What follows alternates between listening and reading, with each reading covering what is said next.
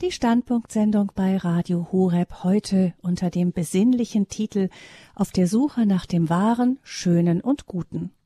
Mein Name ist Gabi Fröhlich und ich freue mich darauf, in den kommenden eineinhalb Stunden mit Ihnen ein wenig zu philosophieren.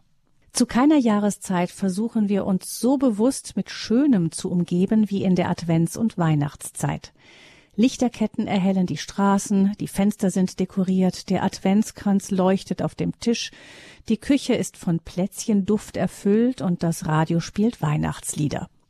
Zugegeben, die Weihnachtslieder werden viel zu früh gespielt und auch die Adventszeit ist inzwischen mehr so etwas wie die Supernova eines konsumbesoffenen Weihnachtsfestes, aber dennoch, ganz kaputt haben wir den Weihnachtszauber noch nicht bekommen. Was macht es aus, dass wir das so gut wie alle einfach schön finden. Einen geschmückten Weihnachtsbaum, das Weihnachtsessen, die Christmette. Was ist eigentlich schön und wie hängt das mit dem Wahren und Guten zusammen? Darüber sprechen wir heute mit der Pianistin, fünffachen Mutter und Bloggerin Milena Marton. Herzlich willkommen, Frau Marton. Vielen Dank. Guten Abend, Frau Fröhlich. Ich grüße Sie. Frau Martin, Sie äh, haben wir eingeladen zu dem Thema Schönheit, weil Sie sich da intensiv mit beschäftigt haben. Einfach, Sie sind ja als Musikerin ganz intensiv mit dem Thema befasst, aber Sie haben auch darüber nachgedacht, in Ihrem Blog darüber nachgedacht. Sie schreiben ab und zu für ähm, die Tagespost, die katholische Zeitung, die Tagespost hinter der Rubrik Junge Federn und haben da auch schon ein wenig über das Thema Schönheit philosophiert, ein wenig darüber geklagt, auch dass das, der Sinn dafür so, so zu, ja, uns etwas verloren geht. Jetzt aber erst einmal toll, dass Sie sich am zweiten Adventsabend für uns von der Familie losreißen konnten. War das schwierig, wenn man fünf zum Teil noch ganz kleine Kinder hat? Es ist nicht ganz so einfach, aber normalerweise gehen die Kinder relativ früh schlafen. Also die kleineren, die älteste ist noch, die darf noch eine halbe Stunde wach bleiben. Äh, aber um halb acht sind die normalerweise im Bett. Das heißt, wenn noch was sein sollte, kümmert sich dann mein Mann.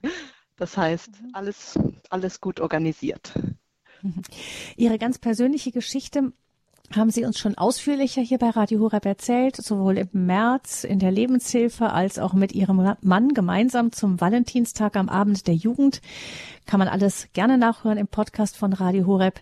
Hier deshalb nur ganz kurz. Ähm, Sie stammen aus einer in Deutschland lebenden argentinisch-kroatischen Musikerfamilie. Sie sind also mit der Musik groß geworden und haben schon als Kind ähm, als ein außergewöhnliches Talent gegolten. Mit sechs Jahren haben Sie angefangen, Klavier zu spielen, mit acht mit der Geige. Sie haben uns auch in einer früheren Sendung erzählt, dass Sie das wirklich selber gewollt haben, also dass Sie auch als Kind gerne geübt haben, oft mehrere Stunden nach der Schule. Was hat Sie denn als Kind schon so an der Musik angezogen?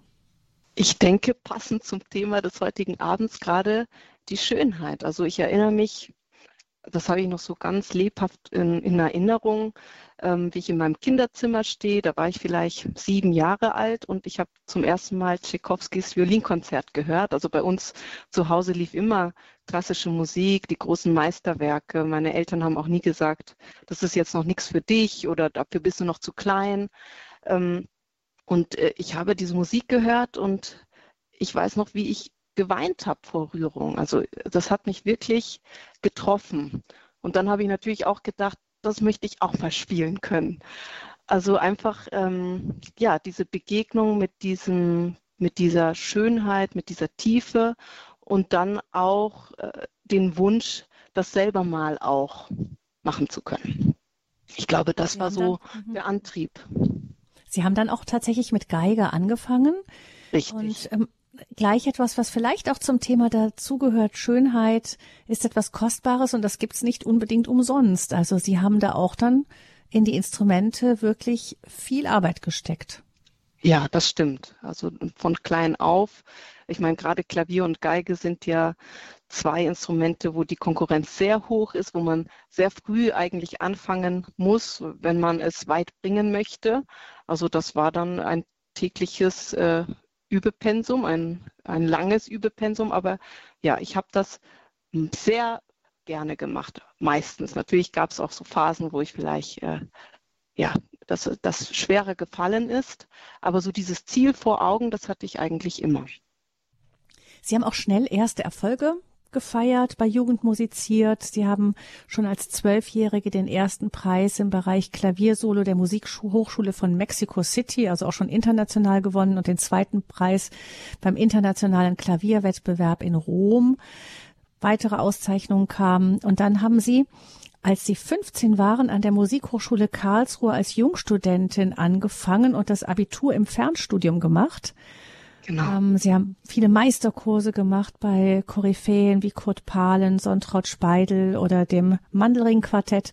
Und dann sind Sie als Solistin und auch Kammermusikerin schon sehr jung durch die Konzertsäle im In- und Ausland gereicht worden. Also das sah alles wirklich nach einer ganz vielversprechenden Karriere als Musikerin aus. Aber Sie haben dann, als Sie 17 waren, den Mann Ihres Lebens kennengelernt und äh, beschlossen, dass sie, also sobald sie den Studienabschluss in der Hand hatten, so lange mussten sie noch warten, haben sie beide geheiratet und eine Familie gegründet.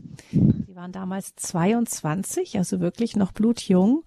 Was hat sie dazu gebracht zu sagen, die Karriere kann warten?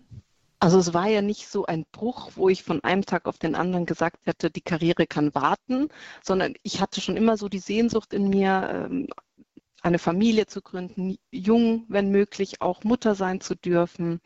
Ähm, und dann hat sich das einfach alles entwickelt. Also ich habe noch die ersten Jahre, wo wir schon ein, zwei Kinder hatten, habe ich noch weiter studiert, noch weiter Konzerte gegeben. Aber natürlich mit jedem weiteren Kind, das kam, wurde die Zeit knapper zum Üben.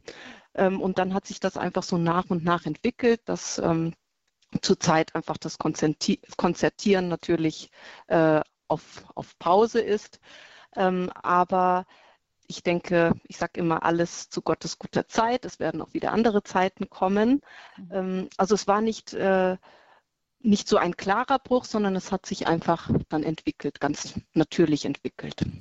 Der Ruf des Lebens hat sie ereilt. Genau. Ähm, sitzen Sie denn noch ab und zu am Klavier? Ja, also ab und zu ja, gerade heute, immer wieder, wenn ich mal so ein bisschen Zeit habe. Wir haben auch einen Silent-Flügel, uns auch ganz bewusst äh, vor zwei Jahren ähm, gekauft, dass, dass ich einfach auch mal am Abend mit Kopfhörern spielen kann, immer wieder auch mal die Geige raushole. Aber es ist natürlich zurzeit, äh, unsere jüngste Tochter ist ein paar Monate alt, ähm, da ist wirklich nicht viel Zeit. Hm. Sie sind Anfang 30, haben jetzt schon fünf Kinder. Was Sie so als Mutter erleben und was das Muttersein auch in Ihnen an Gedanken auslöst, das teilen Sie. Ähm, wenn Sie mal Zeit haben, in dem Blog Katmam, also katholische Mutti Katmam. Ähm, der trägt auch den Untertitel nach der Suche nach dem Schönen, Wahren und Guten. Ist das etwas, was Sie umtreibt, Frau Martin, diese Suche nach dem Schönen, Wahren und Guten? Ja, absolut. Also letztlich natürlich, wenn wir auf der Suche sind nach dem Wahren, Schönen und Guten, sind wir ja letztlich auf der Suche nach Gott, ne? weil Gott ist ja die Wahrheit, die Schönheit und die Güte. Und ich finde, es wird relativ viel gesprochen über die Wahrheit und über die Güte, vielleicht nicht genug, aber es ist, steht auf jeden Fall mehr im Mittelpunkt als die Schönheit. Ich finde, die Schönheit kommt oft zu kurz. Darüber wird eigentlich viel zu wenig gesprochen.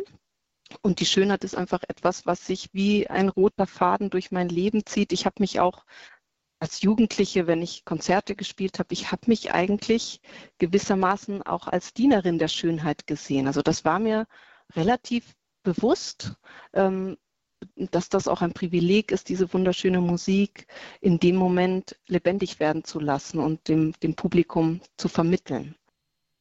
Also das ist auf jeden Fall etwas, was, ja, wo mein Herz dafür brennt. Hm. Das heißt, der Glaube, der spielt bei Ihnen auch in der Familie eine wichtige Rolle für Sie persönlich, aber für Sie als Familie. Wie versuchen Sie denn jetzt so diese Schönheit gerade der Adventszeit zu leben? Also wir haben da einige schöne Traditionen jetzt auch äh, eingeführt, so die letzten Jahre, die ein wenig in Vergessenheit vielleicht geraten geraten sind. Ähm, zum Beispiel diese sehr schöne Tradition mit dem Stroh für das Baby Jesus, wo man dann äh, eine leere Krippe aufstellt am 1. Dezember und die Kinder dann für jede gute Tat ein Strohhalm reinlegen dürfen. und äh, damit dann quasi an, an Weihnachten, an Heiligabend das Jesuskind eine schöne, weiche Krippe vorfindet. Also das finde ich ganz schön. Und es gibt auch eine Tradition aus den USA, die hier eigentlich fast gar nicht ähm, bekannt ist. Das ist die vom Jessebaum. Also Jesse war ja der Vater von König David und somit auch ein Vorfahre Jesu Christi.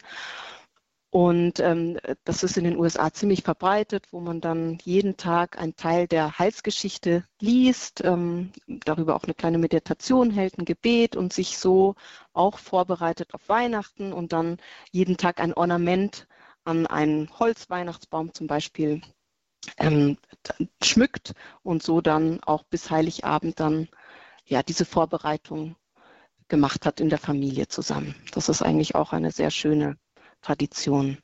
Dann natürlich äh, die Musik, die bei uns eine wichtige Rolle spielt, äh, viele Adventslieder zusammen singen. Es gibt ja so wunderschöne Adventslieder, also auch ganz bewusst noch nicht Weihnachtslieder, sondern Adventslieder. Da singen wir viel zusammen. Ähm, natürlich dann auch das gemeinsame Plätzchen backen. Das darf, glaube ich, fast in keiner Familie fehlen. Ja, also einfach ähm, ganz viele Traditionen zusammen pflegen und mit den Kindern die Zeit ganz bewusst und intensiv erleben. Da gibt es so viele Möglichkeiten, ja. in allen Sinnen dieses Fest vorzubereiten. Ähm, ich verweise Sie da gerne, liebe Hörerinnen und Hörer, auch auf eine Lebenshilfesendung am kommenden Dienstag, wo wir mit ebenfalls einer Bloggerin, Frau Geisler, sprechen werden über dieses mit allen Sinnen in der Familie feiern. Das ist ihr auch ein ganz besonders wichtiges Anliegen. Wir schauen jetzt auch nochmal, Frau Martin, äh, nochmal jenseits von diesen ähm, Adventstraditionen, die ja ein Ausdruck sind von dem, was auch unser christlicher Glaube uns einfach an sinnlicher Schönheit schenkt. Ähm, Sie leben ja auch bewusst als Familie in und mit der Kirche. Was ist die Kirche für Sie persönlich? Die Kirche ist, das kann man wirklich so sagen, ist meine Heimat. Also wir sind ja auch eine sehr internationale Familie mit argentinischen, kroatischen Wurzeln von Seiten meines Mannes, Ungarn, Australien. Und das Schöne ist, egal wo man hinkommt, wenn man dann in die Kirche geht, ist man zu Hause und fühlt sich auch gleich zu Hause. Und äh, das passt dann auch wieder gut äh, zum Thema der Schönheit, äh, denn die klassischen Philosophen haben argumentiert, dass wir uns durch das Streben nach Schönheit die Welt in unser Zuhause umgestalten. Also auch durch die Schönheit gestalten wir die Welt in unser Zuhause. Ne? Und eben auch die Kirche ist mein Zuhause. Es gibt ja wirklich wundervolle Kirchen mit zum Teil weltberühmten Gemälden und Fresken. Denken wir an San Francesco in Assisi zum Beispiel. Subiaco kenne ich noch aus Italien. Wunderschöne Fresken. Es gibt die Kirchenmusik eine Liturgie, die hat eine regelrechte Choreografie. Ist die Kirche so etwas wie eine Mittlerin des Schönen durch die Zeiten hindurch? Absolut. Also ich denke, die, die Kirche war immer Anwältin der Schönheit. In den letzten Jahrzehnten vielleicht weniger als davor. Und ich glaube, sie muss auch ihre Rolle als Anwältin der Schönheit wiederentdecken. Also da bin ich ganz überzeugt davon, dass das sehr wichtig wäre. Und ich denke auch, sie kann auf gewisse Art und Weise den Zugang zu Schönheit demokratisieren, in, indem einfach die Kirchen und die Liturgie wunderschön sind und für jeden erreichbar sind. Und ich glaube auch diese Schönheit, ähm, die Schönheit kann uns ja auch bekehren. Viel mehr als vielleicht tausend Wörter es könnten. Ähm, wenn wir in eine wunderschöne Kirche kommen, eine wunderschöne Liturgie mitfeiern, das erhebt unsere Seele sofort zu Gott. Und das ist eine große Hilfe für unseren Glauben. Also die Schönheit spricht für sich selber. Hm. Was ist denn, Sie sagen, in den vergangenen Jahrzehnten weniger, was ist da verloren gegangen? Ich glaube, das ist eine gesamtgesellschaftliche Entwicklung, wo man wirklich sagen kann, im 20. Jahrhundert hat plötzlich die Schönheit aufgehört, wichtig zu sein, so wie es davor äh, wichtig war. Also wir erleben wirklich eine Entwertung der Schönheit. Ähm, jetzt stehen andere Dinge im Vordergrund, zum Beispiel in den Künsten, die Originalität. das steht jetzt im Vordergrund. Ja, etwas muss originell sein, es muss aktuell sein, egal wie das erreicht wird und egal zu welchem moralischen Preis. Ähm, wo davor die Schönheit wirklich eigentlich an erster Stelle stand und wo auch die großen Künstler der Vergangenheit, äh, für die das Leben genauso wie für uns voller Chaos war und auch voller Leiden war, aber sie hatten ein Heilmittel dafür, und dieses Heilmittel war die Schönheit. Und ich glaube, das ist relativ, also in relativ großem Ausmaß äh, geht das verloren, weil die Schönheit nicht mehr als Wert an sich angesehen wird. Jetzt ist es ja so, dass immer wieder auch darauf verwiesen wird, dass, ja, dass auch das, was man schön findet, schlicht und einfach auch Geschmackssache ist. Es ist ja, Sie sagen auch, Sie kennen verschiedene Kulturen. Ähm, da sind manche, ist ja, wird manches sehr unterschiedlich auch gelebt und erlebt. Ist Schönheit Geschmackssache auch? Ja, also es gibt ja diesen berühmten Satz, über Geschmack lässt sich nicht streiten. Und da bin ich eigentlich ganz anderer Meinung. Also ich denke, wir sollten eigentlich gerade über den Geschmack auch reden und auch ruhig streiten dürfen. Denn es gibt Maßstäbe von Schönheit, die eine feste Grundlage in der menschlichen Natur haben. Und wir sollten auch danach suchen und wir sollten auch das in unser Leben einbringen. Letztlich, Gott ist ja auch die Schönheit und daher muss Schönheit auch objektiv sein und nicht nur im Auge des Betrachters liegen. Und ich glaube, das sehen wir auch daran, dass es Dinge gibt, die wir alle schön finden. Also wo niemand sagen würde, das ist hässlich, ja, ein, ein wunderschönen Sonnenaufgang oder wenn wir auf dem Gipfel des Berges stehen und eine wunderschöne Aussicht sehen, da sind wir alle davon getroffen.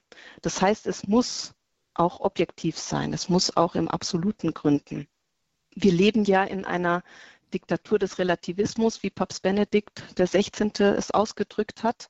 Und dieser Relativismus, der ist natürlich in allen Bereichen äh, gegenwärtig. Und genauso haben wir auch einen ästhetischen Relativismus. Also ja, ich finde das schön und du findest das schön, das ist halt mein Geschmack, das ist dein Geschmack, aber ja, eigentlich äh, können wir gar nicht so darüber reden. Aber ich finde genauso, wie wir wahrheitsfähig sind, wie Papst Benedikt uns ja immer wieder in Erinnerung gerufen hat. Wir können die Wahrheit erkennen, wir können die Wahrheit suchen. Genauso sind wir eben auch fähig, wahre Schönheit zu erkennen und zu suchen und auch selber hervorzubringen. Und es wird ja auch oft so in unserer Gesellschaft, ist es vielleicht, ja, es ist gefährlich, überhaupt darüber zu reden, dass, äh, dass es einen Unterschied gibt auch zwischen gutem und schlechtem Geschmack. Da sind vielleicht viele beleidigt oder denken, das sei bedrohlich. Oder wenn wir auch sagen, es ist nicht egal, was wir sehen, was wir hören, was wir lesen. Es kommt darauf an. Es kommt auf die Schönheit auch an. Wird dieser Geschmack irgendwie auch geschult? Absolut, das ist ja auch eine Sache. Also genauso wie viele sagen, ja, ich folge einfach meinem Gewissen. Aber man muss ja erstmal dem Gewissen trauen können. Also wir müssen ja erstmal unser Gewissen gebildet haben, um unserem Gewissen folgen zu können und trauen zu können. Und genauso müssen wir auch unseren Geschmack bilden, ähm, um unserem Geschmack auch trauen zu können. Also das ist auf jeden Fall etwas, was wir bilden müssen, was wir schulen müssen. Gucken wir mal auf die Musik, die Ihr Spezialgebiet ist. Ähm, was würden Sie denn sagen, was ist nicht schön? Also welche Musik ist nicht schön? Also für mich ist ganz klar die neue klassische Musik nicht schön und nicht nur für mich, für, für die meisten Menschen. Ähm, also die Musik, äh, sagen wir mal, um 1910 haben wir schon den Schritt zur Atonalität, dann 1920 kam die Zwölftonmusik. Ähm, das empfinden die meisten Menschen als nicht schön. Und es ist auch sehr interessant, weil auch Neuro- und Musikwissenschaftler erforscht haben, woran das liegt, also warum die Klänge von einem Schönberg, von einem Stockhausen, von einem Cage, warum das nur eine Minderheit begeistert und dass neue Musik anstrengend ist. Und das liegt auch daran, dass in der Musik dieses Wiedererkennen sehr wichtig ist. Also auch das Wiedererkennen einer Musik, äh, einer, einer Melodie. Ähm, und genau das ist sozusagen ein Erfolgserlebnis und genau solche Erfolgserlebnisse enthält uns die neue Musik vor. Das ist quasi das Lustprinzip auch der Musik. Und gerade dieses Lustprinzip war aber vielen Neutönern ein Dorn im Auge, auch gerade dem Philosophen Theodor Adorno, der auch ein Musiktheoretiker war und dem alles Schöne und Gefällige in der Musik äh, ein Dorn im Auge war und der erwartet hat, dass Musik ständig also in, die ständige Innovation der Musik. Ne? Alles muss äh, also alles muss äh, immer aktuell sein. Und es ist auch sehr interessant, weil Schönberg gesagt hat, seine Musik werde man in 50 Jahren auch auf der Straße pfeifen. Äh, aber dem ist ja wirklich nicht so. Ich meine, unbegründet war seine Hoffnung ja nicht. Äh, auch ein neuerer wie Beethoven war zunächst auf Unverständnis und Ablehnung gestoßen, bevor seine Werke zum Welthit wurden.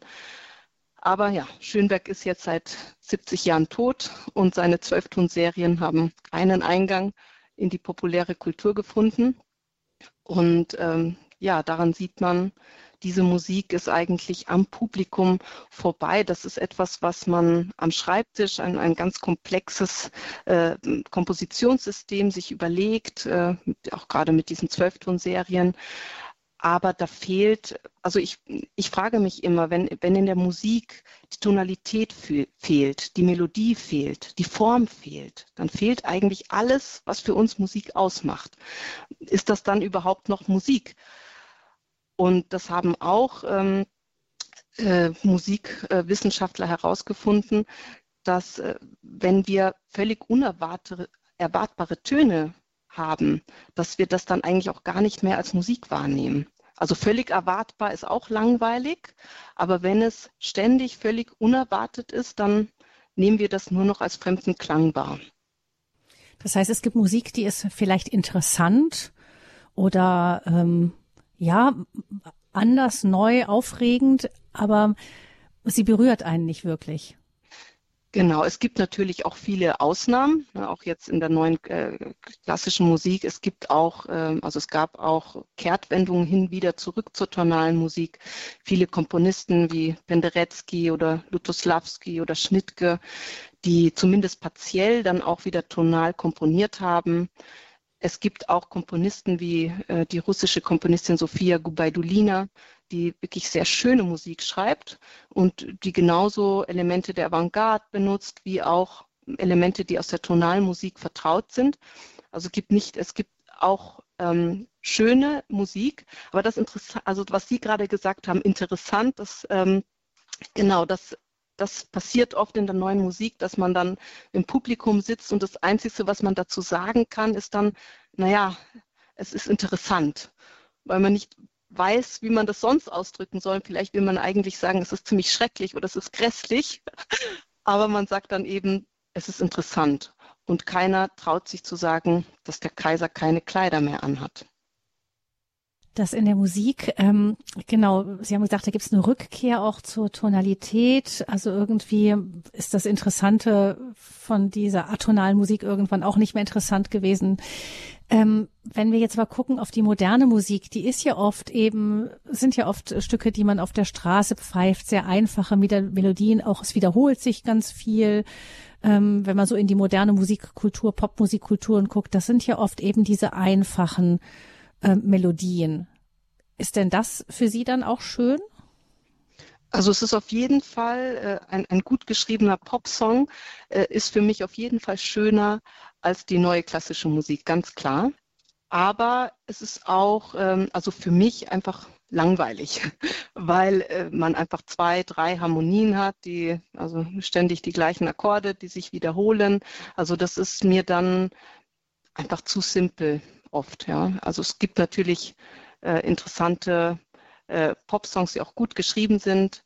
Ähm, aber das kann man vielleicht ein bisschen vergleichen mit gutem Buch und Comic. Natürlich kann man auch mal Comic lesen, aber das ersetzt nicht auch ein gutes Buch zu lesen. Das bedeutet, dass Schönheit durchaus auch anspruchsvoll sein kann. Also es muss nicht immer gleich sofort eingängig sein oder und sofort vom Hocker reißen. Manchmal müssen wir uns auch ein bisschen reinhören. Absolut. Also ich glaube, Schönheit ist ja auch etwas, was uns oft unerwartet trifft, vielleicht gerade in einem Moment, wo wir das überhaupt nicht erwarten. Und dann trifft uns die Schönheit. Also ich vergleiche das so ein bisschen mit Amos Pfeil, der uns plötzlich durchbohrt. Also Schönheit kann uns auch wirklich durchbohren und auch verletzen, wahre Schönheit. Und sie erwartet dann auch, wie Amos Pfeil, eine Antwort von uns. Also wir müssen uns auch dann diesen Anforderungen gewissermaßen hingeben. Und ich glaube, diese Antwort kann ganz unterschiedlich sein. Also wenn ich von wahrer Schönheit getroffen bin, äh, kann das Dankbarkeit sein, ganz oft. Ne? Wenn ich etwas, eine wunderschöne Blume sehe, dann empfinde ich vielleicht Dankbarkeit. Oder ich empfinde Liebe oder Ehrfurcht, also letztlich Ehrfurcht vor Gott. Oder es kann auch Reue sein. Aber auf jeden Fall ist wahre Schönheit anspruchsvoll und wir müssen darauf antworten. Sie haben eben schon gesagt, dass ähm, Schönheit im Grunde auf Gott verweist. Ähm, sagt uns ja auch etwas über Gott, nicht so wie er seine Schöpfung geschaffen hat. Sie haben eben die Blume angesprochen.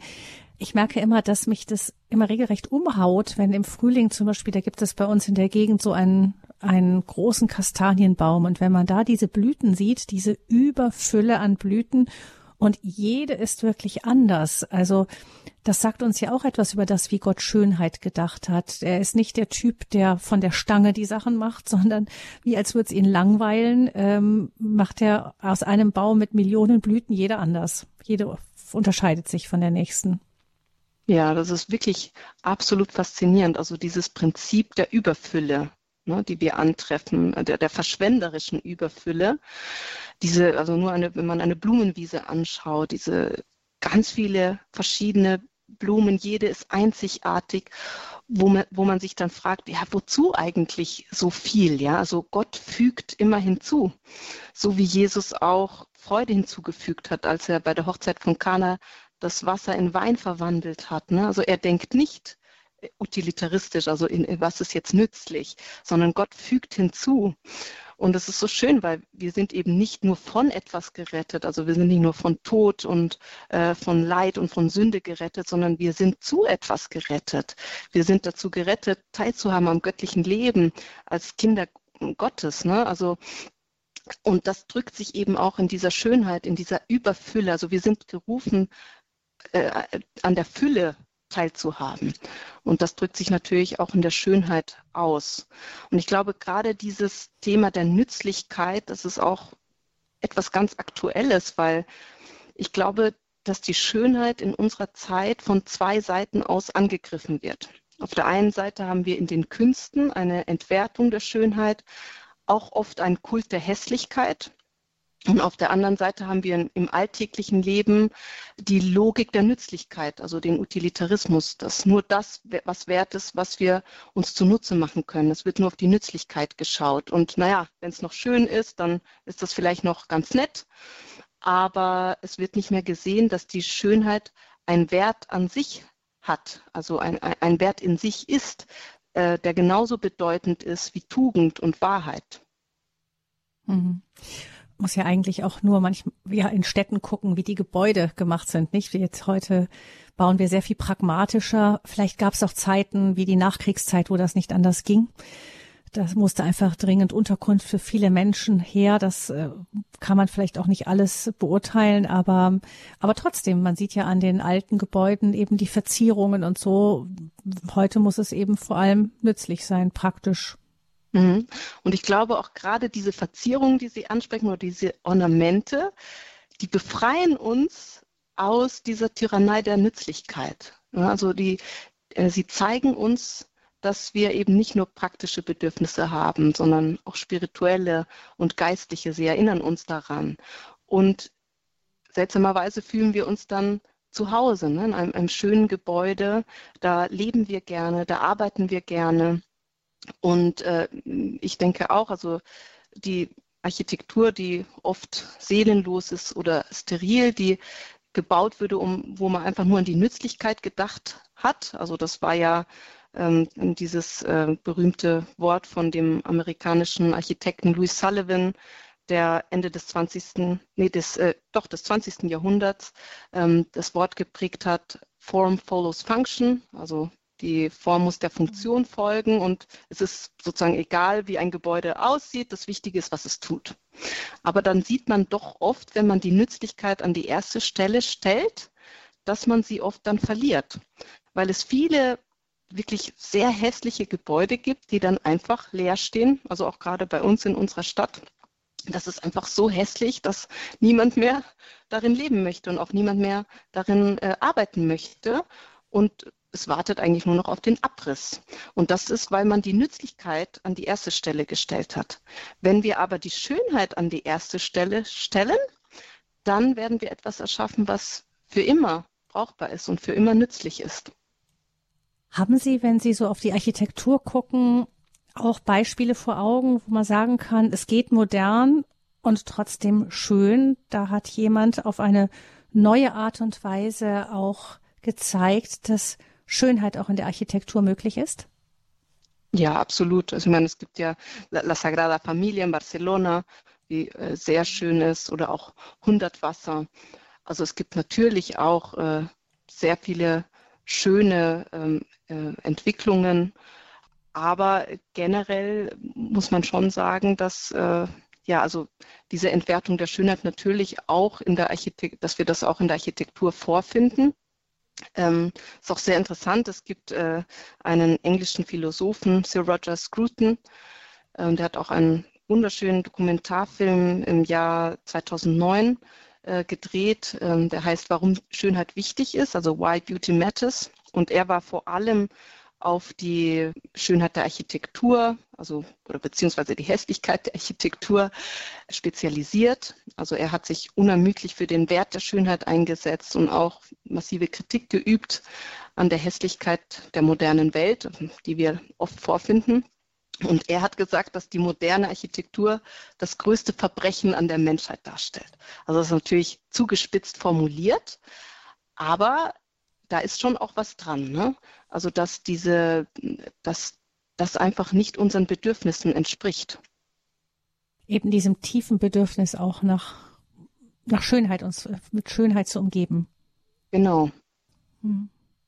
Auf der Suche, die Suche nach dem wahren, schönen und guten ist unser Thema hier in der Standpunktsendung mit der Pianistin und fünffachen Mutter und Bloggerin Milena Marton. Wir sprechen darüber, was empfinden wir eigentlich als schön? Warum ist Schönheit mehr als nur Geschmackssache? Schönheit hat etwas Objektives, sagt Frau Martin, etwas, wonach wir uns auch ausstrecken können und dürfen. Und das geht nicht immer ganz ohne Anstrengung. Wir hören jetzt ein Klavierstück, das Sie selber gespielt haben, Frau Martin. Und ähm, das ist von Beethoven ein Stück Bagatelle. Möchten Sie ein paar Wörter dazu sagen? Gerne. Also das ist die dritte Bagatelle aus seinen sechs Bagatellen Opus 126. Eine Bagatelle ist in Beethovens Gebrauch, es ist ein kurzes Charakterstück. Ähm, und diese Bagatellen hat er seinem Bruder Nikolaus Johann van Beethoven gewidmet und hat dann auch an seinen Verleger geschrieben, dass das die besten sind, die er je geschrieben hat.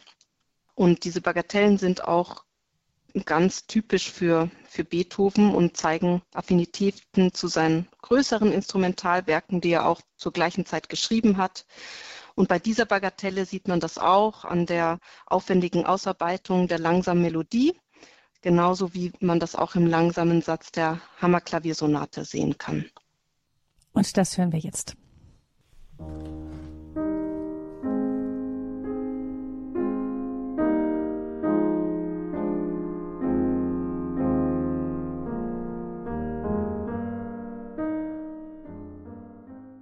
Das war die Bagatelle Nummer drei von Ludwig von Beethoven, gespielt von Melina Marton. Sie ist Musikerin, Pianistin, sie ist Mutter mit Leib und Seele und sie denkt mit uns nach hier in der Standpunktsendung bei Radio Horeb über das Thema Schönheit, über die Suche nach dem Wahren, Schönen und Guten.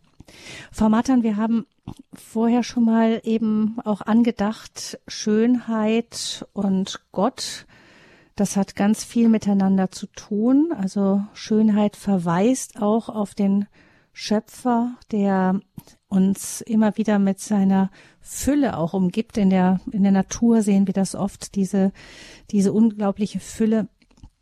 So also als wird es dem Schöpfer niemals langweilig werden, sondern er immer mit Begeisterung in vielen kleinen Details neu schafft.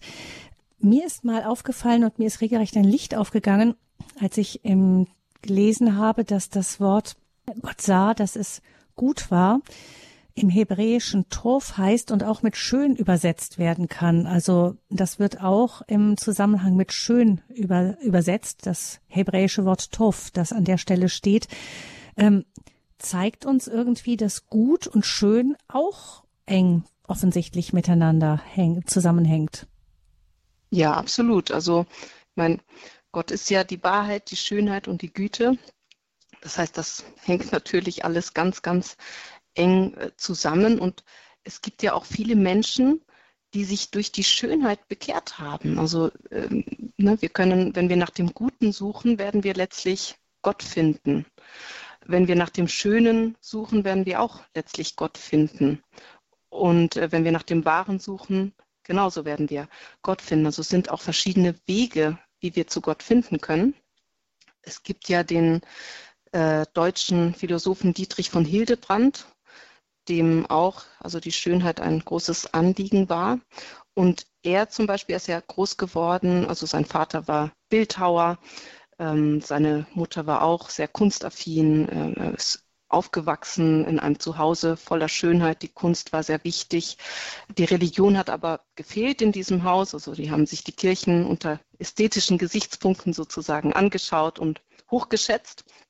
Aber er ist dann über diese Schönheit letztlich zum Glauben gekommen. Und das ist sehr interessant. Und äh, so gibt es viele Menschen, die auch gerade durch die Schönheit zu Gott finden. Wobei ja gerade das Zeichen der Christen, ähm, das Kreuz, das, der gekreuzigte, ist ja etwas, was überhaupt nicht schön an sich ist. Mhm. Genau, so man könnte da von einer tragischen Schönheit des Kreuzes vielleicht sprechen.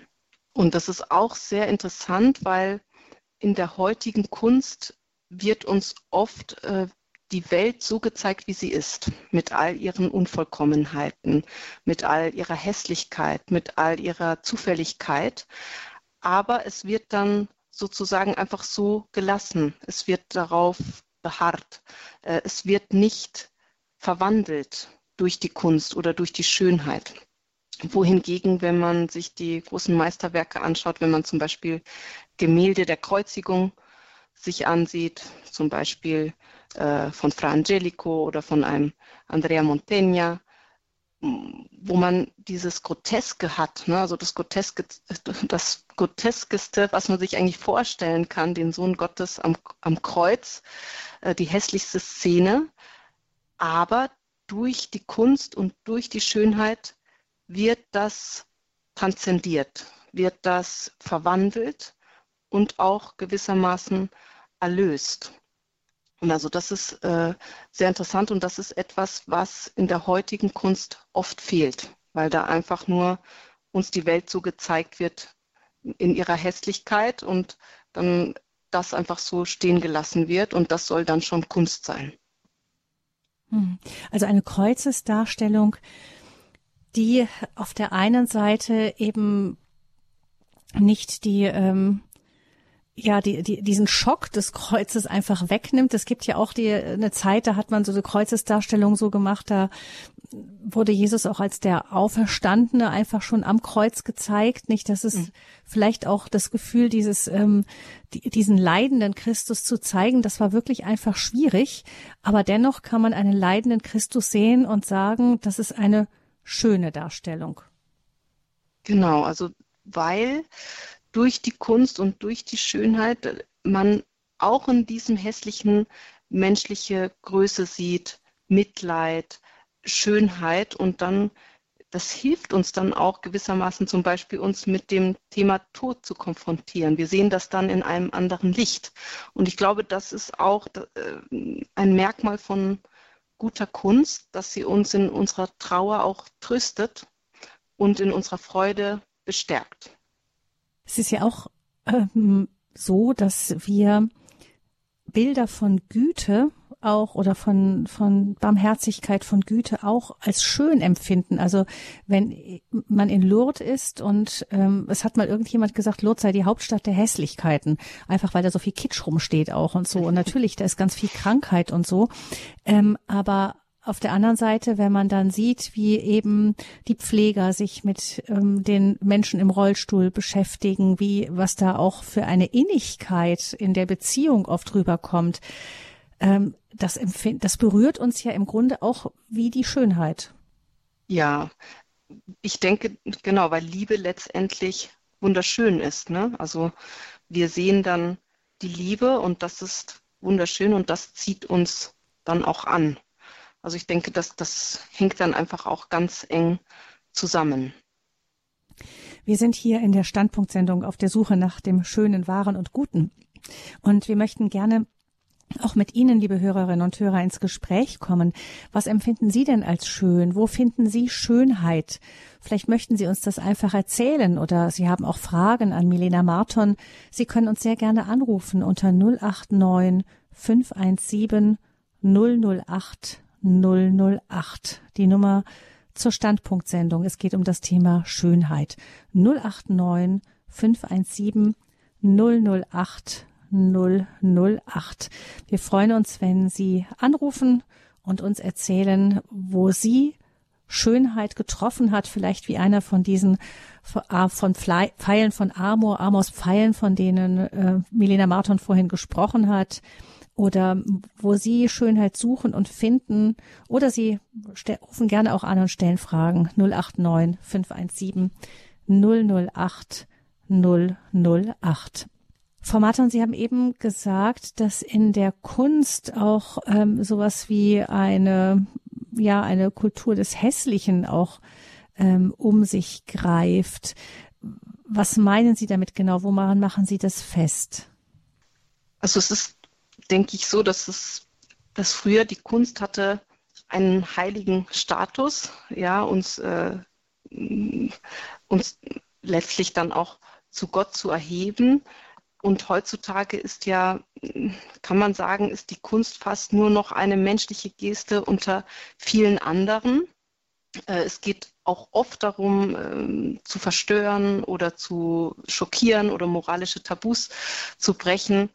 Ähm, es gab ja äh, den Künstler Duchamp, den französischen Künstler, der 1917 äh, ein Pissoir in einer Ausstellung eingereicht hat. Das war eigentlich als Provokation gedacht äh, und gerichtet gegen den Snobismus auch vom Kunstbetrieb.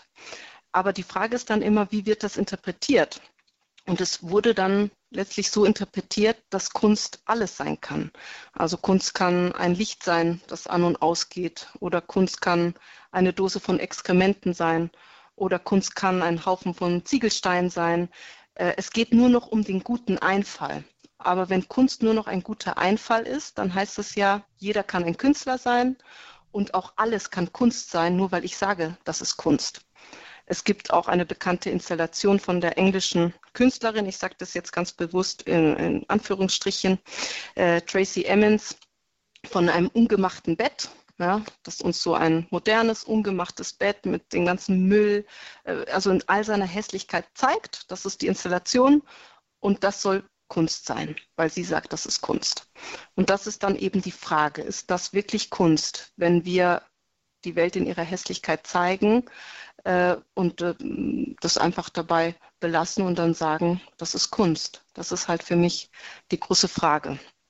Und für mich äh, also ist die, die Antwort eigentlich ganz klar, nein, das ist, das ist keine Kunst. Und mm, das, das Problem dabei ist ja dann auch, dass diese Kunstfertigkeit, also das sagt uns ja eigentlich auch das Wort, wir brauchen ja als Künstler auch eine Kunstfertigkeit.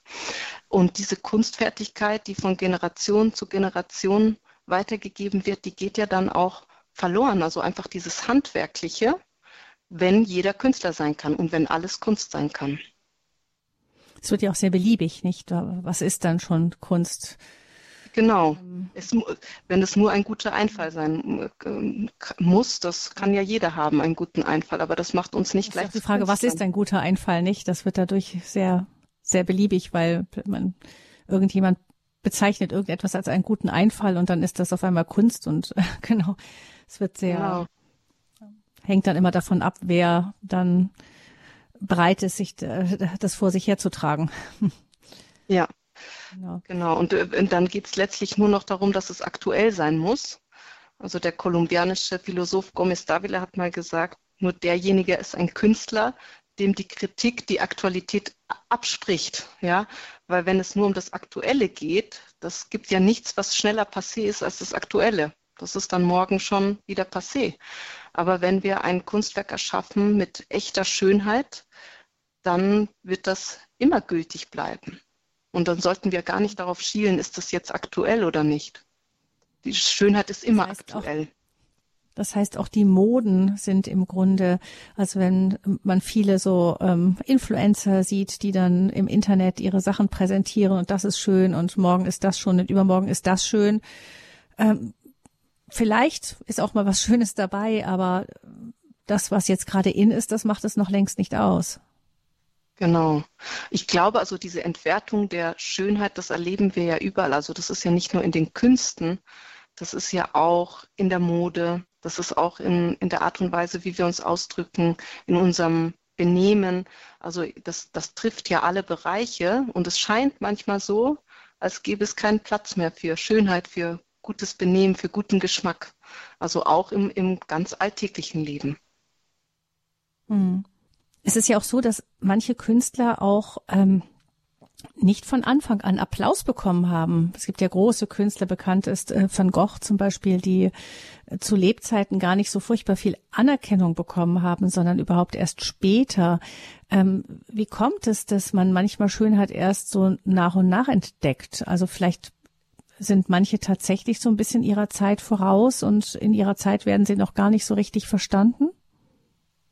Ja, ich denke, äh, das kann sein und ich denke auch, dass es teilweise daran liegt, dass natürlich unser Blick für die Schönheit und für das Gute auch durch die Sünde getrübt ist. Also wir haben ja nicht so einen, einen klaren Blick, wie wir das vielleicht haben sollten. Also das auf der einen Seite. Und genau, wie Sie sagen, also die fast würde ich sagen, die, den meisten Künstlern ist es ja so ergangen, dass sie während ihren, also während ihrer Lebzeit gar nicht so den Erfolg erlebt haben oder erst ganz am Ende ähm, und das dann später wieder ausgegraben wurde. Auch ein Bach war in Vergessenheit geraten, was für uns eigentlich unvorstellbar ist. Ähm, aber daran sieht man eben, dass dann das Schöne überlebt über Jahrhunderte und Bach ist heute genauso aktuell, wie er damals war. Und er hat nicht für den Erfolg gearbeitet. Genau, er hat alles zur größeren Ehre Gottes. So hat er jedes seiner Werke signiert. Mhm. Was wir, ähm, Sie haben schon gesagt, das ist etwas, was überdauert, Zeiten überdauert. Was mich immer beeindruckt hat, ist, dass manche auch ähm, Gebäude, architektonische große Werke ähm, von den Erbauern so konzipiert wurden, dass ganz klar war, sie würden sie überhaupt nicht im Ansatz fertig sehen, höchstens so die ersten Mauern, die dann da vielleicht stehen. Der Kölner Dom ist so ein Beispiel, ähm, der wurde wohl, also als er entworfen wurde, hatte man noch gar nicht das Werkzeug, ihn überhaupt so zu bauen, wie er entworfen wurde. Das heißt, das können wir vielleicht auch von früheren Künstlern, den Menschen früherer Zeiten lernen, ähm, dass das Schöne manchmal auch einfach seine Zeit braucht und das ist ja auch der Gegenteil von dem Utilitarismus, den Sie vorhin genannt haben. Ich möchte das Gebäude schnell da sehen. Keiner von uns kommt heute auf die Idee, ein Haus zu bauen, das er selber nie sehen wird. Mhm. Aber in früheren Zeiten war das üblich. Ja, da hatte man noch äh, einen ganz anderen Blickwinkel auf die Sachen ne? und hat äh, viel äh, längerfristig gedacht und eben auch viele Dinge letztlich äh, zur Ehre Gottes erschaffen wo man wusste, das werden zukünftige Generationen dann äh, diesen Schatz dann haben. Ne? Aber man hat äh, ja mit einem anderen Blickwinkel auf die Dinge geschaut und natürlich die Schönheit war, hat einen ganz anderen Stellenwert, als sie für uns heute hat. Man hatte natürlich auch die, es ging alles langsamer, man wusste, nicht, es geht langsamer, vielleicht sind wir auch heute zu eilig. Das sicherlich. Also ich meine, das ist ja auf jeden Fall, unsere Zeit ist ja so beschleunigt und äh, wir wollen alles haben und alles gleich haben. Äh, wir können alles schnell bestellen und dann soll es am nächsten Tag bitte da sein. Also wir sind einfach auch daran gewöhnt, dass alles ganz schnell geht. Wir steigen in ein Flugzeug und sind ein paar Stunden später schon am anderen Ende der Welt. Ähm, ja, das ist einfach unsere Zeit, das dreht sich natürlich immer schneller. Und dann soll so auch natürlich in, in der Kunst alles schnell sein. Auf der Suche nach dem schönen, wahren, guten, das ist unser Thema hier in der Standpunkt-Sendung. Ich möchte mit Frau Marton, die ja auch Mutter ist, gerne gleich noch sprechen über die Frage, wie können wir das denn nun unseren Kindern vermitteln, die in dieser schnellen Welt, in der man alles auf Knopfdruck bekommt, ähm, die da groß werden. Wie gelingt es uns, das noch zu vermitteln? Auch, dass man für Schönheit auch manchmal kämpfen muss, dass man sich anstrengen muss, ist ja auch sehr schwer, viel, vielfach den Kindern zu vermitteln. Darüber sprechen wir gleich noch hier in der Standpunktsendung, aber wir würden uns freuen, wenn auch Sie Ihre Themen zum Thema Schönheit mit einbringen würden würden in diese Sendung, uns auch vielleicht erzählen, was sie schön finden unter 089 517 008 008. Das ist die Nummer hier zur Standpunktsendung bei Radio Hureb. Wir hören jetzt nochmal ein Klavierstück, das Milena Marton gespielt hat, und zwar ein Stück von Federico Monpou, ähm, La Fuente y la Campana, also die Quelle und die Glocke, richtig? Ja, oder der Brunnen und die Glocke. Oder der Brunnen. Mhm. Ja, kann beides sein. Hm, genau. Vielleicht möchten Sie dazu auch noch kurz uns etwas sagen? Ja, gerne. Also Federico Mompou war ein spanischer Komponist, der auch sehr beeinflusst war von den französischen Impressionisten. Und er hat überwiegend für Klavier Solo geschrieben und hat einen ganz eigenen, ganz intimen, unverwechselbaren Stil so eigentlich eine notierte Improvisation. Er schrieb fast ausschließlich Miniaturen und seine Kompositionen sind eigentlich immer minimalistisch, getreu seinem Wunsch, keine Note zu viel und keine Note zu wenig zu schreiben. Und er war auch äh, beeinflusst von den Glockenklängen so seiner Kindheit, also in seiner Musik. Natürlich auch jetzt gerade in diesem Werk ähm, klingen oft so Glockentöne, die wir dann auch wiedererkennen in der Musik. Dann hören wir jetzt von Federico Mompou La Fuente y la Campana, also der Brunnen und die Glocke.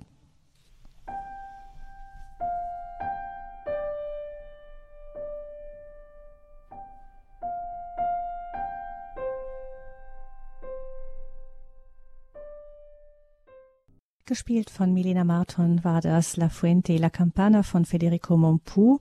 Die Pianistin Milena Marton ist unser Gast hier in der Sendung zum Thema auf der Suche nach dem Wahren, Schönen und Guten.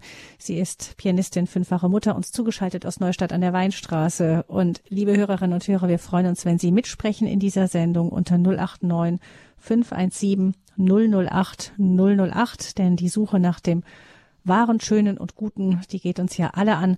Frau Krämer ruft uns an aus Knüllwald. Frau Krämer, verraten Sie uns kurz, wo Knüllwald liegt?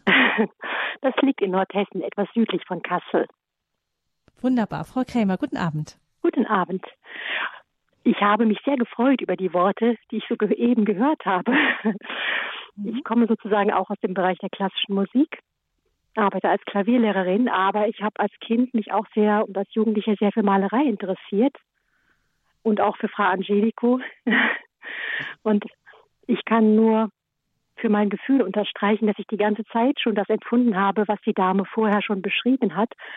Und ich glaube, dass der man, dass der immer mehr verloren gehende Sinn für Ästhetik und für das Große und für das Schöne, das die Kunst eigentlich vermitteln sollte und immer wollte, auch meiner Meinung nach, auch zusammenhängt mit der Entfernung vom Gott und vom göttlichen Ursprung. Mhm. Also ich habe es so empfunden, weil ich bemerke so oft, dass gerade auch im Bereich der Musik bei Jugendlichen der Sinn für die Schönheit verloren gegangen ist. Und das ist wirklich sehr mühsam, oft das wieder neu, das, das Verborgene wieder ans Licht zu fördern, wieder neu zu wecken, diese Sensibilität für Schuberts oder für Bachs Musik. Und mhm. Und auch was die Dame vorher gesagt hat über über neue Kunst. Ich will nicht alles verteufeln, aber ich habe zum Beispiel von einer Ausstellung auch gehört, dass dort ähm, ein Stapel verschimmelten Brotes als Kunstwerk verkauft wurde. Und äh, da war für mich klar, nee, dort werde ich nicht hingehen, weil, weil einfach man sich doch sehnt, irgendwie die Schönheit wahrnehmen zu können.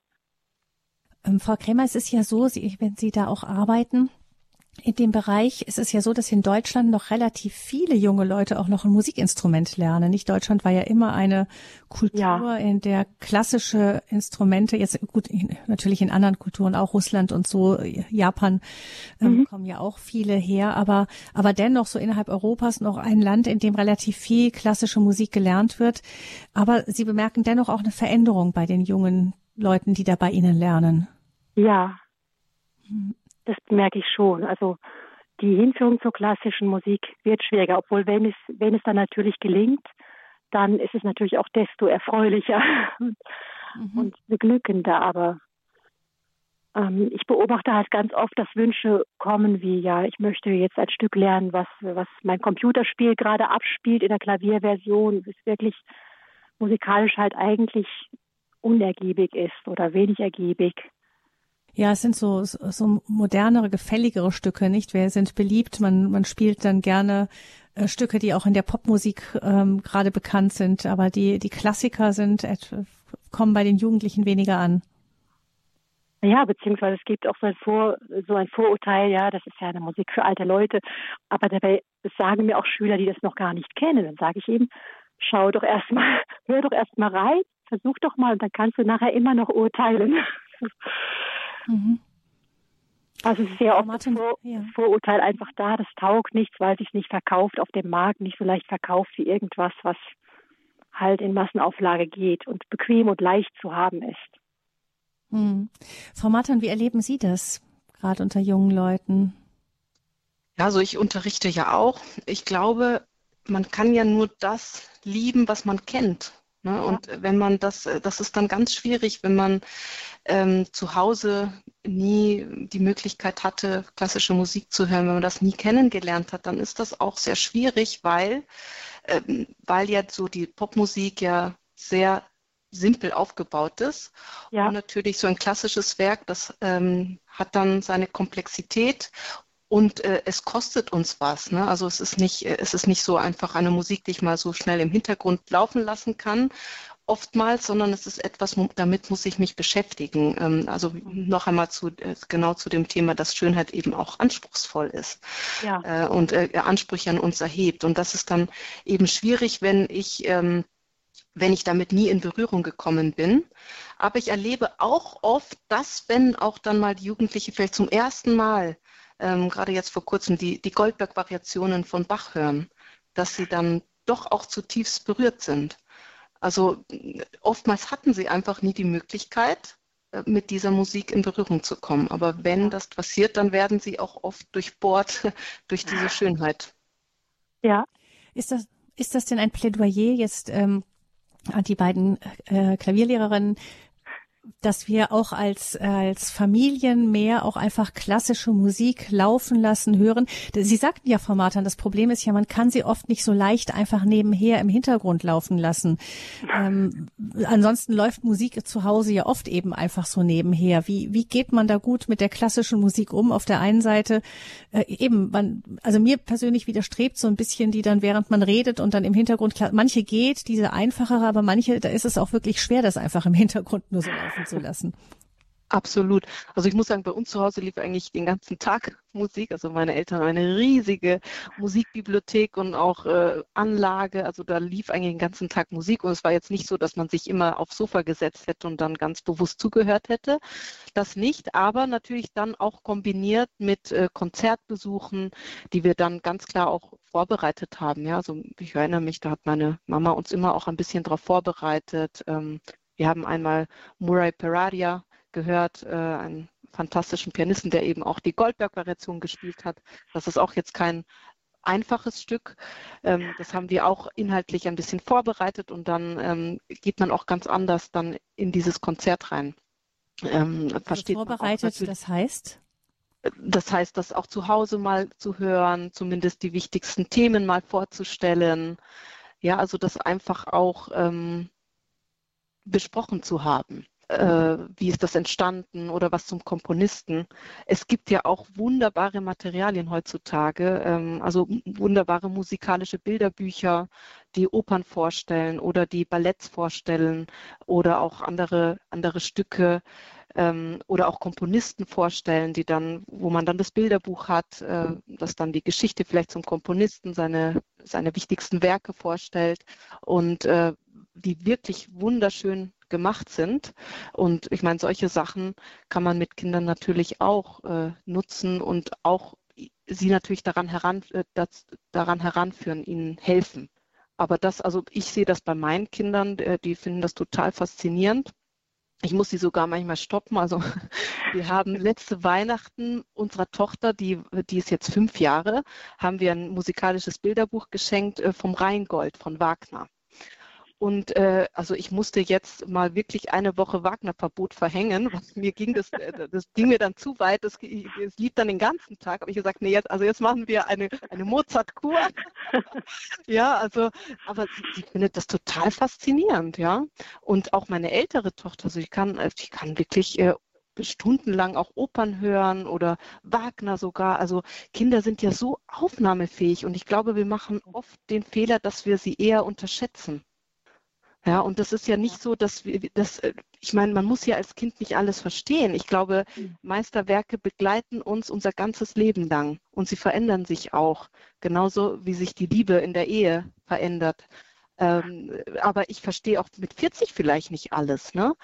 Aber äh, ich glaube, ja, wir sollten keine Angst haben, unsere Kinder da zu überfordern. Und die, die, die fordern sehr, sehr viel von sich aus. Vielen Dank, Frau Krämer, für. Und ich glaube auch, dass es sehr wichtig ist, dass einfach die Eltern, dass, dass die Eltern das auch mittun mit den Kindern. Hm. Wie, wie das, ähm, das war sicher jetzt eine, eine schöne Anregung auch, da die Kinder nicht zu unterfordern, denen durchaus zuzutrauen, ja. dass sie mit dieser schweren Klassik was anfangen können. mhm. ja. ja. Vielen Dank, Frau Vielen Krämer, Dank. für Ihren Anruf. Alles Danke Gute auch. Ihnen. Und dann hören wir weiter Frau Martin, die uns angerufen hat unter der 089 517 008 008. Grüß Sie Gott, Frau Martin. Ja, grüß Gott.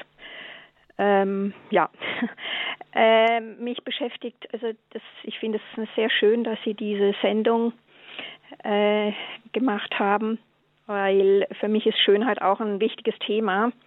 Jetzt auch gerade so im Alltag. Es, ja, Jetzt, ich stelle einfach auch fest, deswegen, ich kann da mit ganz vielen, kann ich da, bin ich da voll äh, ihrer Meinung. Ähm, ja, zum Beispiel auch mit Kleidung oder wenn ich draußen rumlaufe. Ähm, ich muss sagen, oft schmerzt mich das. Und also jetzt Gebäude, ja, auch ähm, wie manche Menschen oder ganz viele ja kein Gespür mehr haben, was ihnen steht zum Beispiel oder ähm, jede Mode, auch wenn sie noch so hässlich ist, mitmachen. Äh, ich frage mich dann manchmal, wie kann ich damit umgehen? Ja? Also ähm, ja, wie wie lebe ich damit mit dieser Hässlichkeit, sage ich jetzt mal. Ja, so. Mhm. Mhm. Mhm. Ja. Also ich glaube, es ist ja, man kann ja viel klagen über unsere heutige Kultur der Gesellschaft. Das ist wie immer, wenn wir etwas ändern wollen, müssen wir bei uns anfangen. Ne? Also das mhm. ist ja da, wo wir einen Einfluss haben und in unserem Leben können wir ganz bewusst nach Schönheit suchen, danach streben. Es ist ja unsere Entscheidung, nicht? Also nicht alles. Wenn ich jetzt auf der Straße bin, ist es nicht meine Entscheidung, wen ich jetzt anschaue, oder, aber es ist meine Entscheidung, welches Buch möchte ich als nächstes lesen. Mm. Es ist meine Entscheidung, welchen Radiosender werde ich jetzt einschalten. Es ist meine Entscheidung, welchen Film möchte ich mir anschauen oder auch nicht. Ähm, welche Musik möchte ich hören. Ne? Das alles, wo wir Entscheidungen treffen und sehr wohl gute oder auch nicht so gute Entscheidungen treffen können.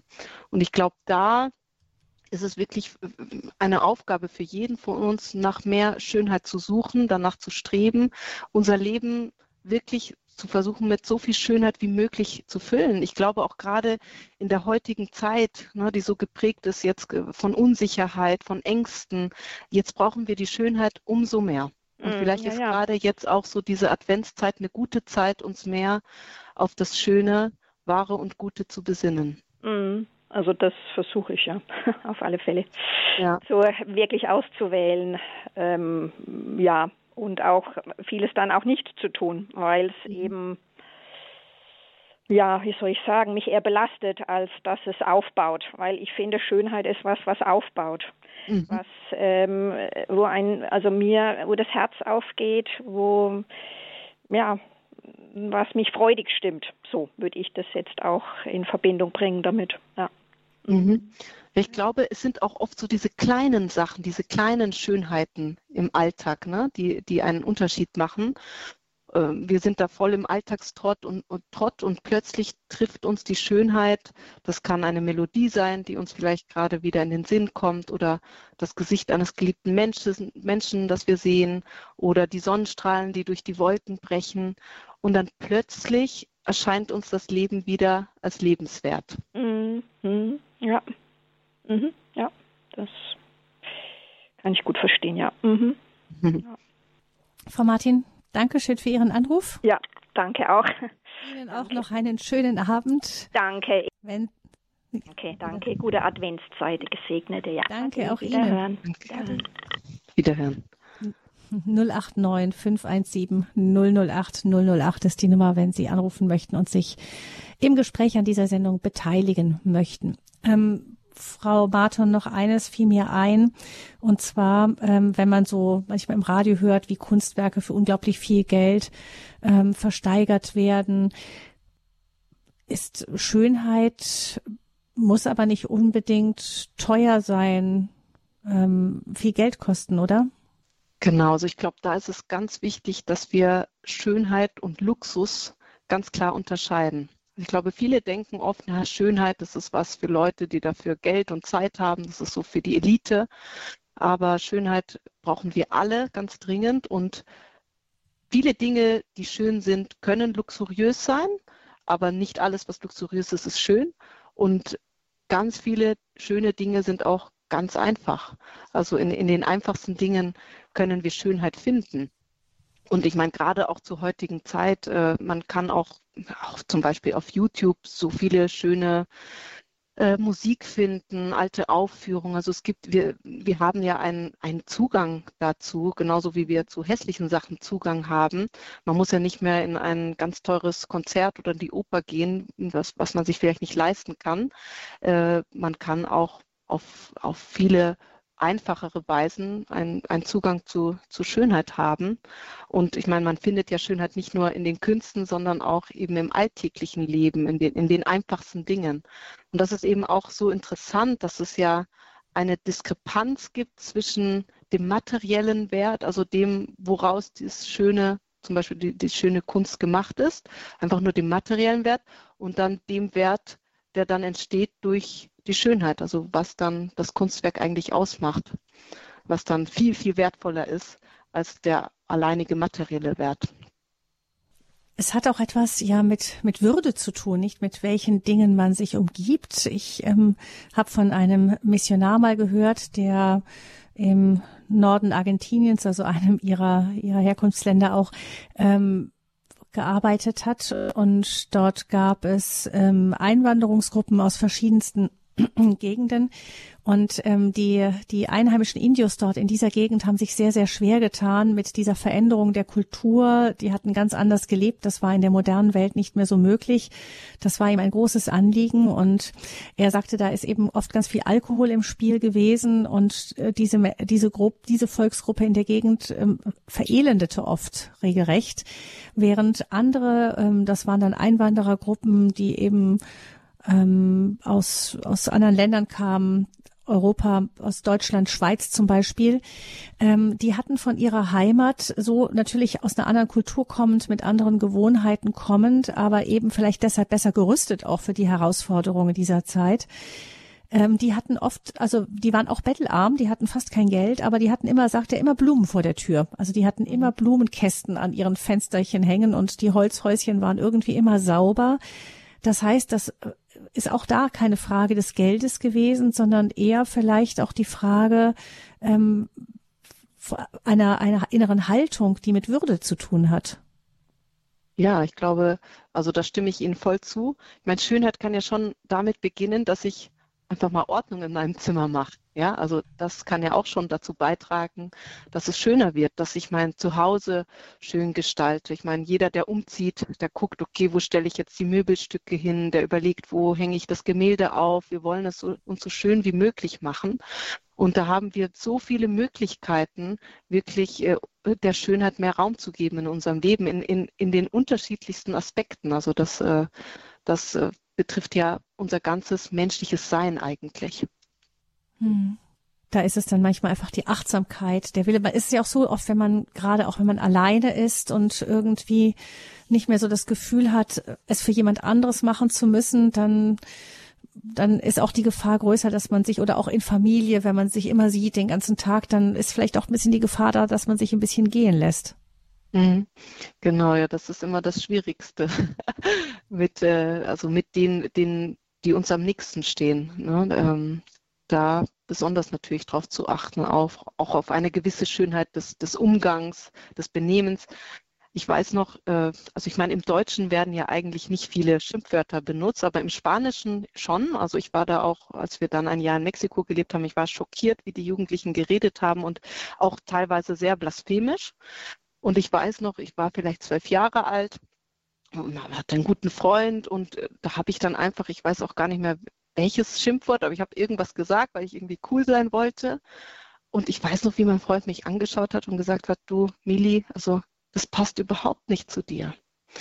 Und das hat mich so getroffen, also das hat mich wirklich beeindruckt und ich habe ab dem Zeitpunkt wirklich immer darauf geachtet, auch wie ich mich ausdrücke, welche Wörter ich in den Mund nehme. Auch da können wir das Schöne suchen. Die Suche nach dem wahren, schönen und guten ist unser Thema hier in der Standpunktsendung bei Radio Hureb. 089 517 008 008 ist die Nummer zur Sendung. Und wir hören jetzt ein Stück, äh, Frau Marton, das jetzt aus einer, also ein, ein Chorstück, das ein, das zeigt auch, wie die Kirche eben eine, so eine Kultur der unglaublichen Vielfalt und Schönheit hervorgerufen hat, gerade im Bereich Musik. Das mhm. Stück Quisedes Domine, ähm, gespielt von und gesungen von der Wiener Hofburgkapelle und der Choralschule dort. Quise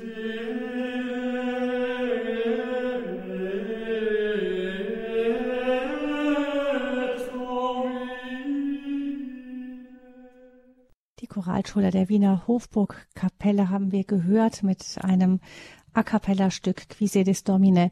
Ähm, wir sprechen mit Milena Marton, sie ist Pianistin über das Thema Schönheit, die Suche nach dem schönen, wahren, guten. Hier in der Standpunktsendung bei Radio Hureb 089 517 008 008 die Nummer, falls Sie mitsprechen möchten. Ähm, Frau Martin, so Konzerte in Kirchen, ähm, die locken ja doch auch Menschen an, die sonst vielleicht nicht eine Kirche unbedingt von innen sehen. Ist das eine Chance, auch über eben diesen reichen Kulturschatz, Musikkulturschatz, den die Kirche hat, einfach auch wieder, wenn das gut gepflegt wird, da auch wieder Menschen an das Geheimnis des Glaubens heranzuführen. Das geht ja über den Kopf geht's manchmal überhaupt nicht. Sie haben gesagt, da ist irgendetwas, was uns berührt und das spricht uns vielleicht noch mehr an. Auf jeden Fall. Also ich denke, die, Schönheit kann uns ja bekehren und gerade die Schönheit äh, in der Musik, in, in, in Gemälden, ähm, die spricht uns ganz unmittelbar oft an und ja, weckt in uns dann vielleicht auch die Sehnsucht, äh, mehr nach Gott zu suchen ähm, oder die Beziehung zu ihm äh, noch zu vertiefen, je nachdem, wo man gerade so steht im Leben. Aber äh, das kann auf jeden Fall uns wirklich, also ein, ein Wendepunkt in unserem Leben sein, auf jeden Fall. Hm. Ich möchte gerne weiter noch mit Ihnen über die geistliche Musik sprechen, aber zunächst hören wir Frau Damen-Dresemann, die sich gemeldet hat aus Nordrhein-Westfalen. Ich grüße Sie. Guten Abend. Ja, schönen guten Abend. Erstmal ganz herzlichen Dank auch für diese tolle Sendung. Ich äh, fand das so wunderbar mit den Worten, die man sagt, dass die einen ja, ich würde sogar sagen, bestimmen. Und da denke ich daran, ich habe in der 10. Klasse einen Lehrer gehabt in Deutsch, der so sagte, ähm, man sollte schon überlegen, was man liest und was man sich anguckt. Das habe ich eigentlich immer für wichtig für mich gehalten, weil ich mo mochte nie was Gruseliges. Und äh, den Erwachsenen, heute erwachsenen Kindern konnte ich das nicht beibringen und da merkt man den Unterschied weil die Worte und das, was man sich anguckt, bestimmen einen auf Verdauer und man merkt es gar nicht. Das macht sich manchmal sogar selbstständig, wenn man nicht darauf achten lernt. Ganz mhm. herzlich Dank. Also das, womit ich mich beschäftige, das prägt mich. Ja. Hm. Ja. Dankeschön für den Hinweis, Frau Damen-Dresemann. Alles Gute auch Ihnen. Ja, ich danke Ihnen, weil Sie das ja auch, weil das ja auch in dem Gespräch auch unter anderem kam. Da kam ja auch ganz vieles Vielseitiges und die Schönheit. Dann vielleicht auch noch dazu, äh, die Schönheit vermisse ich oft in Bauten, gerade in Schulbauten, wo ich so denke, wo sollen die Kinder ihren guten Geist und ihre Freundlichkeit und ihre Liebe und ihre Zukunftsziele herbekommen, wenn sie dort nur auf es muss passieren, ich muss schlau werden, ich muss was werden, ich muss in, in Anführungsstriche dem Zeitgeist genügen. Ja, das ist so die, dieses Gesamte, was so auf die Nützlichkeit hin ausgerichtet ist. Ne? Hm. Ja. Ja, danke, Frau Damen-Dresemann. Alles Gute, Frau Martin. Möchten Sie dazu noch was sagen? Ja, also ich, ich, ich glaube auch, also ich war im, im, Gymnasium, im Gymnasium in Bad Dürkheim, das war ein ganz, ganz hässlicher Betonbau, also wo die Nützlichkeit ganz klar an erster Stelle äh, stand. Ich meine, äh, es war trotzdem eine gute Schule, aber wenn ich mir so anschaue, es gibt andere Schulen, die ein, ein schönes, einladendes Gebäude haben, da kann man bestimmt auch anders drin lernen. Ne? Also ähm, jetzt sind wir auch gerade so in der Phase zu schauen, äh, wo wird unsere Tochter auf die Schule gehen und so. Also natürlich ist der Inhalt ähm, sehr wichtig, äh, was wird gelehrt. Aber für mich ist schon auch ein Kriterium, naja, wie, wie ist das Schulgebäude, ne? Weil das wirkt sich ja auch auf die Psyche auf aus. Also das, womit ich mich umgebe, auch womit ich mich kleide, alles irgendwie wirkt wieder zurück auch auf die Seele. Ja. Und ähm, was vorhin gesagt wurde, dass das eben uns prägt, was wir lesen, was wir hören, ich glaube, das ist vor allem auch im visuellen Bereich, ne? weil das, was wir sehen, das bleibt äh, ewig hängen. Ne? Deswegen glaube ich, muss man da auch ganz besonders vorsichtig sein, was wir selber sehen, aber was auch die Kinder sehen, weil also das wird man eigentlich nicht mehr los. Hm. Ja, danke schön, Frau Damen-Dresemann. Ähm, gucken wir noch mal zum Schluss noch mal auf die geistliche Musik. Ähm, mir hat mal jemand mich darauf aufmerksam gemacht, dass er unterscheidet zwischen geistlicher Musik, die so eine geistliche Botschaft hat, die was in der Gregorianik ganz besonders ja besonders rein, in einer besonderen Reinheit vorstellen. Es ist eine rein geistige Musik, geistliche Musik, während äh, die modernere geistliche Musik, die hat oft, äh, ist auch schön, also wer hat eine, eine wunderschöne ähm, Anbetung im Stil von Night Fever und so. Ich meine, die, viele Menschen lieben das wirklich, aber es ist eine Musik, die sehr viel mehr auf die Emotionen geht, die emotionale äh, Seite mehr, die seelische Seite mehr angerührt wird. Ich fand das interessant, die Unterscheidung. Würden Sie das auch so ähm, unterscheiden können zwischen auf der einen Seite eine Musik, die wirklich so eine, so eine reine geistig, geistliche Musik ist, mit der geistigen Komponente, während das andere, die moderne Musik viel mehr auf die Seele zielt, auf die Stimmung, auf die Atmosphäre? Absolut. Also das zielt auf jeden Fall viel mehr auf die Emotionen, auf, auf die Gefühle, äh, bestimmte Gefühle dann auch in uns zu erzeugen ähm, was viele Leute ansprechen kann.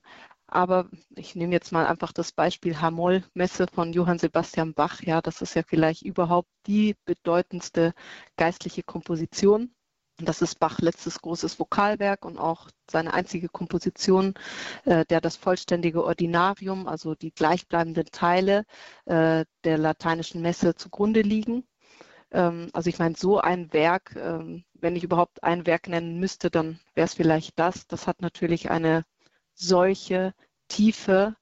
Ähm, das kann natürlich kein, kein geistlicher Popsong äh, erreichen, ja, das ist ganz klar. Aber damit müssen wir uns eben auch auseinandersetzen. Das ist natürlich ähm, keine so leichte Kost, aber äh, das äh, sollten wir uns zutrauen und äh, wir werden reich belohnt werden. Aber es kann ja auch irgendwie nicht sein, dass wir nur noch Stücke ähm, hören, die aus, aus früheren Zeiten sind. Ja, irgendwie muss Glaube sich auch lebendig im Heute ausdrücken. Ja, das absolut. Und es gibt ja auch viele äh, schöne neue geistliche Kompositionen, ja, so ähm, ganz klar. Aber vielleicht ist es gut, eben zu sagen, ähm, ein Achtung, wenn ich zu sehr aufs Gefühl ziele, dann kann ich auch etwas überlagern vielleicht. Mhm. Genau. Und äh, das kann dann vielleicht äh, schnell dann auch flach werden. Ja, weil, weil wir es vielleicht heute auch gar nicht mehr so richtig unterscheiden, nicht? Dass es da auch nochmal einen Unterschied gibt. Aber darauf hinzuweisen, das fand ich nochmal sehr hilfreich und interessant zu sagen, unterscheide auf die Musik, die auf das Gefühl abzielt oder die Musik, die auf den Geist abzielt. Mhm. Jetzt möchte ich als letzten Hörer in dieser Sendung noch Herrn Schlué begrüßen, der uns aus Lochhausen anruft. Herr Schlué, guten, guten Abend. Ja, ich bin's, äh, Martin. Es gibt ja auch noch äh, White Metal äh, Band, äh, White Metal Band äh, Striper, die machen ja auch, tun ja auch die Bibeln auch verteilen und so. Ja.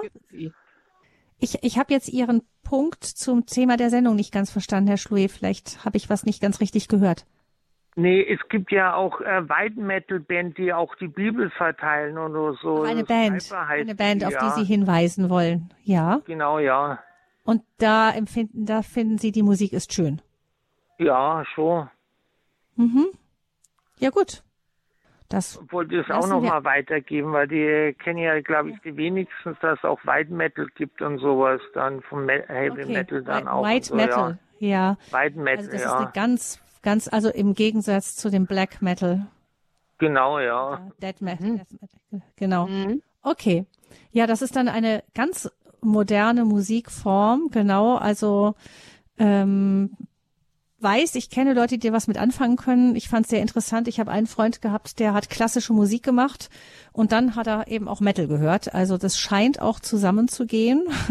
Ich habe es persönlich nicht ganz nachvollziehen können, aber aber es gibt Menschen, die die wirklich auch sowohl Klassik als eben oder auch Hardrock und Metal beides hören können. Frau Martin, wie sehen Sie das? Ja, also ich kenne mich da ehrlich gesagt nicht so aus. Ähm, also für, für mich äh, für mich ist das nicht so vorstellbar, aber, aber ich kenne auch Leute, also die, die, die durchaus da ganz verschiedene Musikstile äh, kombinieren und auch überhaupt kein Problem haben, äh, von einem zum anderen zu wechseln. Tatsächlich gibt es dann Bands, Herr Schlue wies darauf hin, eben die gerade in, bewusst auch in diese Metal-Szene hineingehen, die ja oft sehr düster ist und mhm. dann eben da auch Mission, sich als Missionare auch in der, in der Szene sehen, nicht? Die dann auch, wie er sagte, Bibeln verteilen und mhm in ihre, ich habe mal ein Stück gehört, für mich klang es wirklich nach losgelassenen Höllenhunden, aber die Bandmitglieder haben hinter, haben mir äh, überzeugend vermittelt, dass das eigentlich Texte aus der Offenbarung des heiligen Johannes waren, die da gesungen wurden. Ich gedacht, wunderbar, wenn das auf die Art und Weise auch zu den Leuten kommt, umso besser ist es. Auf jeden Fall. Genau. Aber da, da ist es dann tatsächlich, sind wir wieder bei der Eingangsfrage mit der, mit der Geschmacksfrage, über die sich manchmal schwer streiten lässt. Mhm. Aber Sie haben ja gesagt, aber dennoch gibt es auch etwas, worauf wir uns oft dann einigen können, nicht? Das ist ja wirklich spannend, dass eben gerade, vielleicht nehmen wir das noch an den Schluss, das Bild vom Kind in der Krippe. Wer findet das nicht schön, es sei denn, genau, es, es kann natürlich mit Schmerz verbunden sein, mit Trauer oder mit, mit dem Gefühl von Einsamkeit, aber eigentlich so eine Krippendarstellung, dieses, Gott hat sich ja wirklich, ist mit einem, Hauch von, also mit einem, mit einem, ja, umgeben von einer einfachen, schlichten Schönheit in diese Welt gekommen. Mhm. Genau, die uns eigentlich alle berührt. Sofort. Mhm.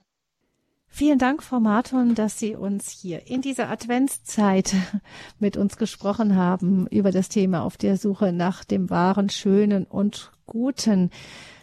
Sie, liebe Hörerinnen und Hörer, können diese Sendung sehr gerne nachhören im Podcast oder auch weiterempfehlen. Unter der Rubrik Standpunkt wird sie dann ähm, in Kürze oder morgen dann zu hören sein, auch gerne nachzuhören sein.